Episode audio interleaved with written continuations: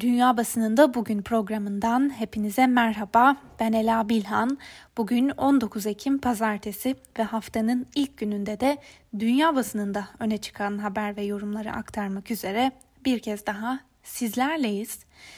Bültenimize önemli bir gelişmenin dünya basına yansımalarıyla başlayacağız. Kuzey Kıbrıs Türk Cumhuriyeti'nde yapılan Cumhurbaşkanlığı ikinci tur seçiminin galibi Ulusal Birlik Partisi adayı Başbakan Ersin Tatar oldu. Tatar oyların %51.7'sini alırken rakibi Cumhurbaşkanı Mustafa Akıncı ise %48.2'sini aldı. Türk ajansı Kıbrıs Takın haberine göre seçimlere katılım %67.3 oldu. Peki dünya Tatar'ın galibiyetini nasıl gördü? BBC'nin e, aktardığı bir habere göre bu seçim sonucu yabancı basında Türkiye Cumhurbaşkanı Recep Tayyip Erdoğan'ın desteklediği aday kazandı başlığıyla yer aldı. Fransız AFP haber ajansı sağcı milliyetçi olarak nitelediği Tatar'ın ufak bir farkla kazandığı seçim sonucunun sürpriz olduğunu yazdı. Reuters ise seçim sonucunun Kıbrıs müzakerelerinde etkili olabileceği gibi Doğu Akdeniz'de Türkiye ile Yunanistan ve Kıbrıs arasında egemenlik hakları konusunda tartışmaları da etkileyeceğini belirtiyor ve İngiliz The Guardian gazetesi ise sert bir sağcı olarak nitelediği Tatar'ın Türkiye ile daha da sıkı ilişkiler kurma taraftarı olduğuna dikkat çekiyor. Guardian, Kuzey Kıbrıs Cumhuriyeti'ni tanıyan tek ülke olan Türkiye, milliyetçi adayın seçilebilmesi için hatır sayılır gücünü kullandı. Bu ay başında Türkiye Cumhurbaşkanı Recep Tayyip Erdoğan yanına Tatar'ı alarak Birleşmiş Milletler ve Avrupa Birliği'nin tepkisini çekse de kuzeydeki Maraş'ın bir kısmının açılacağını duyurdu sözleriyle haberi verdi. Financial Times'a konuşan Kıbrıs merkezli danışmanlık firması Sapiente Economics'ten Fiona Mullen ise Tatar'ın seçilmesinin Kıbrıs sorununun çözümüne dair girişimlerin biteceği anlamına gelmeyeceği yorumunu yaptı. Yunanistan'da yayımlanan Katimerini gazetesi ise bu seçim sürecinde Kuzey Kıbrıs'taki kutuplaşmanın daha da arttığına dikkat çekti. Yönetimde söz sahibi olmayı sürdürmek isteyen Kıbrıslı Türklerle Türkiye ile birlikte yürümek isteyen Kıbrıslı Türkler arasındaki mücadele geçmiş seçimlerde de mevcuttu. Ancak yarış hiçbir zaman bu kadar kutuplaşmamıştı yorumunu yaptı. Ve Alman basınından Deutsche Welle'nin aktardığına göre de seçimler Türkiye'de de dikkatle izlenirken Kuzey Kıbrıs'ta seçimler öncesinde yaşanan gelişmeler Türkiye'nin seçimlere müdahalede bulunduğu iddialarının ortaya atılmasına yol açtı. Deutsche Welle'ye değerlendirmelerde bulunan uzmanlar halkın gerilim siyaseti istemediğini belirtiyor. Hafta sonu yapılan bir diğer önemli seçim de Yeni Zelanda'da yapıldı. Yeni Zelanda Başbakanı Jacinda Ardern'in partisi cumartesi günü yapılan seçimlerden büyük bir zaferle çıktı.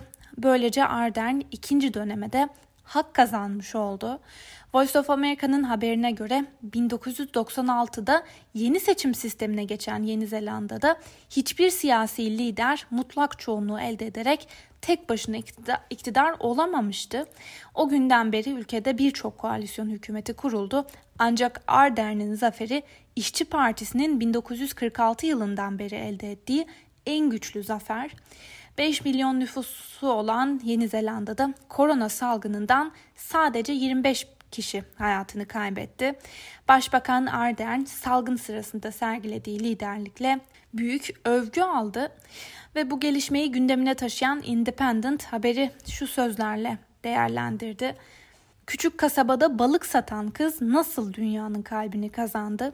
Okyanusya ülkesinin üçüncü kadın başbakanı olan 40 yaşındaki Ardern, Christchurch kentinde Müslüman cemaate hedef alan terör saldırısındaki duyarlı tavrı ve Covid-19 salgınına karşı aldığı etkili tedbirlerle ülkesinde ve dünyada takdir toplamayı başardı. Görev başındayken doğurması da ilgi çeken bir diğer e, unsur oldu. CNN International'a konuşan uzmanlar artık krizlerle boğuşa boğuşa dünya çapında tanınan bir lider olsa da Ardern'in en büyük gücünün yalınlığı ve samimiyeti olduğunu söylüyor. Ardern'i eleştirenlerse ülkeyi aşırı borçlandırdığını iddia ettikleri genç liderin ekonomi politikalarını hedef alıyorlar. Çiftçileri zor duruma soktu ve genel olarak da daha fazla vergilendirmeye eğiliminin olduğunu söylüyorlar. Ancak bir şey kesin, dünya çapında ilgi toplayarak son seçimde tek başına iktidar olacak sandalyeyi alan genç lider bundan sonra daha da dikkatle izlenecek Independent'ın yorumuna göre. Bu konuda Guardian'da kısaca şu değerlendirmeyi yapmış. Yeni Zelanda diğer ülkelerin benimsediği popülist fikirleri reddetti. Bunun dışında ülkede İşçi Partisi'nin tarihi zaferi Ardern'e ikinci bir dönem kazandırırken seçmenler popülizmi kucaklayan diğer politikacıları da cezalandırmış oldular. Peki Amerikan basınında neler konuşuluyor? Ülkenin en önemli gündemi yaklaşan seçimler ve adayların seçim kampanyaları. Amerika'da yaklaşık 28 milyon seçmen ya posta yoluyla ya da belirlenmiş oy verme merkezlerine giderek tercihlerini belirtmiş durumdalar. Demokrat Başkan adayı Joe Biden seçim etkinliği için bulunduğu Kuzey Carolina'da seçmenlere bir an önce oy kullanma çağrısını yineledi. Voice of America'nın aktardığına göre Amerika'da anketler Biden'ın genel e, durumda Trump'ın önünde olduğunu gösteriyor. Özellikle ülke genelindeki anketlerde Biden'la Trump arasındaki fark 10 puana kadar yükseliyor. Bununla birlikte eyaletlerde ise iki isim arasındaki fark ülke genelindeki kadar fazla değil. Voice of America'nın aktardığı haberde önemli bir detay da hatırlatılıyor. Amerika'da başkan eyaletlerin çıkardıkları delegelere göre belirleniyor. Bu nedenle aralarında Florida, Pensilvanya, Michigan ve Wisconsin'in de bulunduğu kararsız olarak nitelenen eyaletler büyük önem teşkil ediyor. 2016 seçimlerinde Demokrat aday Hillary Clinton ülke genelinde Trump'tan daha fazla oy almasına rağmen delege sayısında Clinton'ı geride bırakan Trump başkanlık koltuğuna oturmuştu. New York Times'ın Trump'ın seçim kampanyasını değerlendirdiği bir haberiyle devam edelim. Trump sevdiği türden bir kampanya yürütüyor ancak bu onun kazanmak için ihtiyaç duyduğu türden bir kampanya değil. Seçimlere haftalar kala Trump ve parti yetkilileri arasında derin bir uçurum oluşmuş durumda.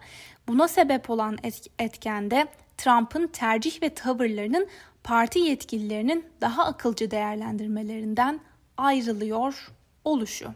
Ve New York Times'ın haberine göre Trump'ın bu mitinglerde kullandığı dilin bölücü ve zarar verici bir etkisi var.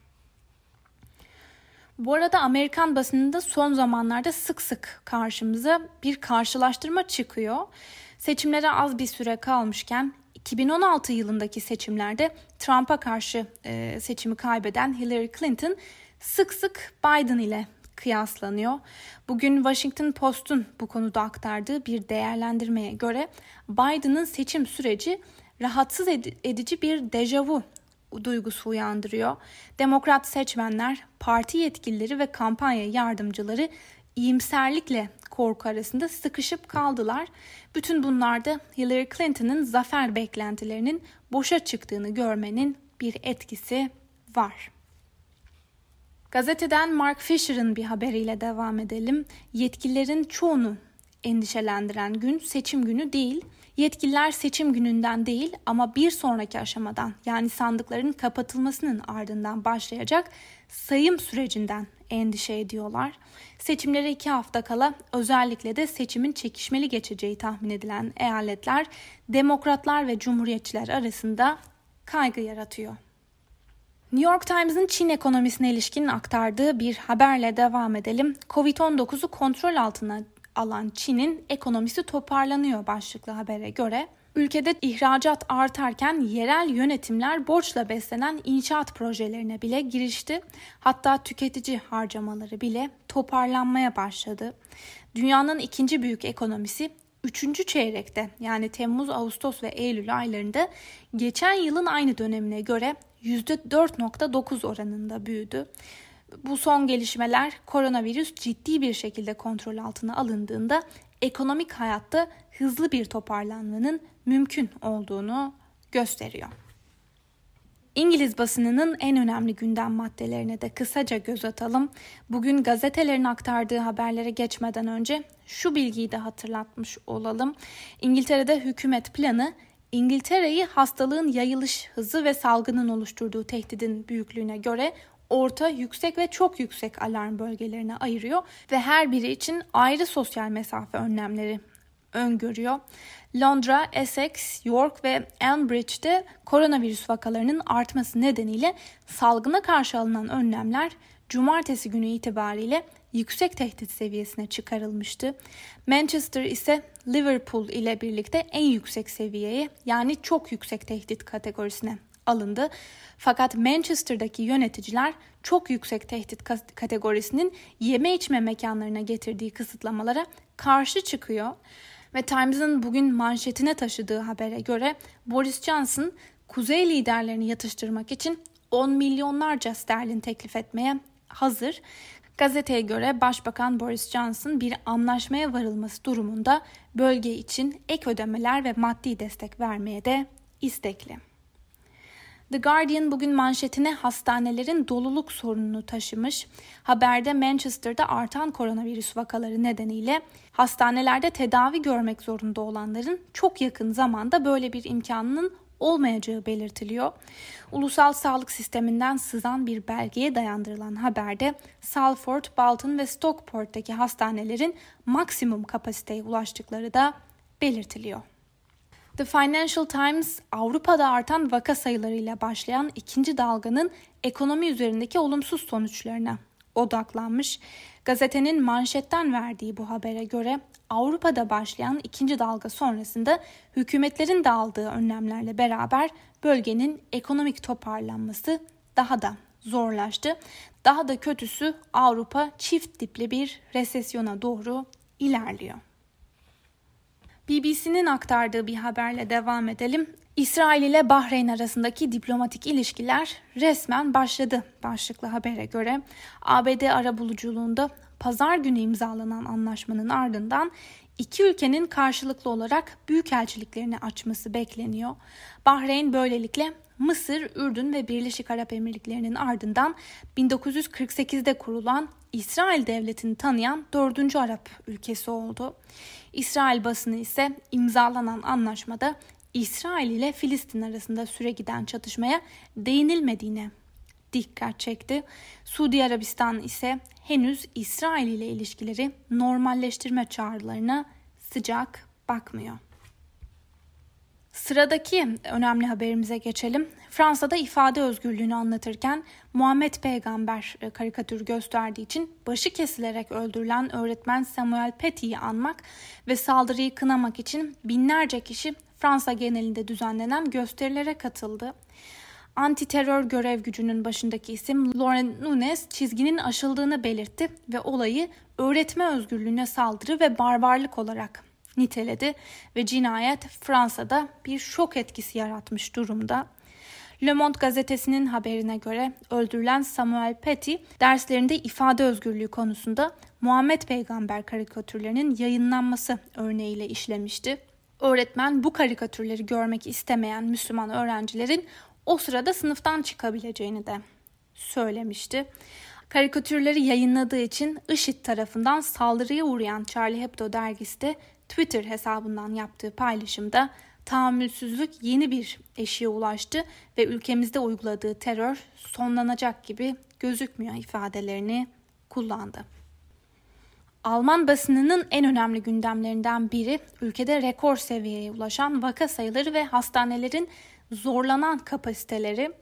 Köşe yazarları ise salgına karşı alınacak önlemleri tartışırken bir yandan da hükümetin stratejisini ve ikinci bir karantina sürecinin gerekli olup olmadığını tartışıyorlar. Die Welt gazetesinden Boris Palmer bu konuda bir yazı kaleme almış. Şöyle diyor, ikinci bir kapanma bizi kurtarmaz. Hükümetin strateji değiştirmesi için şu an doğru zaman. İnsanlar asıl zarar verici kararın ne olacağına dikkatle karar vermek zorunda. Amaç olası her vakayı engellemek veya olası her vakanın başka bir kişiyle karşılaşmasını engellemek olmamalı. Gerçek riskin ne olduğu öncelikler doğrultusunda belirlenmeli. Die aktarılan bir habere göre de Hür Demokrat Parti'den yani FDP'den Wolfgang Kubicki'ye göre Merkel'in insanlara gönüllü olarak evde kalma çağrısı yapması büyük bir çaresizlik örneği. Parlamento artık duygusal itirazlar yerine korona ile mücadele yöntemine müdahale etmelidir. Ve son olarak Moscow Times'ın aktardığı iki habere göz atalım. Dağlık Karabağ'da Azerbaycan ve Ermenistan üzerinde anlaştığı insani amaçlı geçici ateşkes pazar günü yerel saatle 00'da yürürlüğe girmesinin ardından kısa bir süre sonra iki ülkede birbirine anlaşmaya uymamakla suçlamıştı. Bugün Moscow Times'ın bu son gelişmeler ışığında yaptığı değerlendirmeye göre de Dağlık Karabağ'da Rusya zor bir görevle karşı karşıya. Meseleye neresinden bakarsanız bakın Rusya'nın önündeki seçenekler menüsü kötüden çok kötüye doğru değişiyor. Ve son haberimize geçelim. Belarus'ta devlet başkanı Alexander Lukashenko karşıtı protestolar dün de devam etti. Göstericiler ile polis arasında şiddetli çatışmalar yaşandı. Moscow Times ise haberi on binlerce gösterici polisin ateş açma yetkisine rağmen protestoya katıldı başlığıyla duyurdu. Ve bu arada geçtiğimiz haftada aktardığımız önemli bir detayı tekrarlamış olalım. Lukashenko'nun seçimlerdeki rakibi Svetlana Tikhanovskaya devlet başkanı Lukashenko'ya 25 Ekim tarihine kadar görevi bırakması çağrısında bulunmuştu. Hatta Tikhanovskaya Lukashenko'nun görevi bırakmaması durumunda protestoların şiddetinin artacağını ve ülkede genel grev ilan edeceğini de dile getirmişti.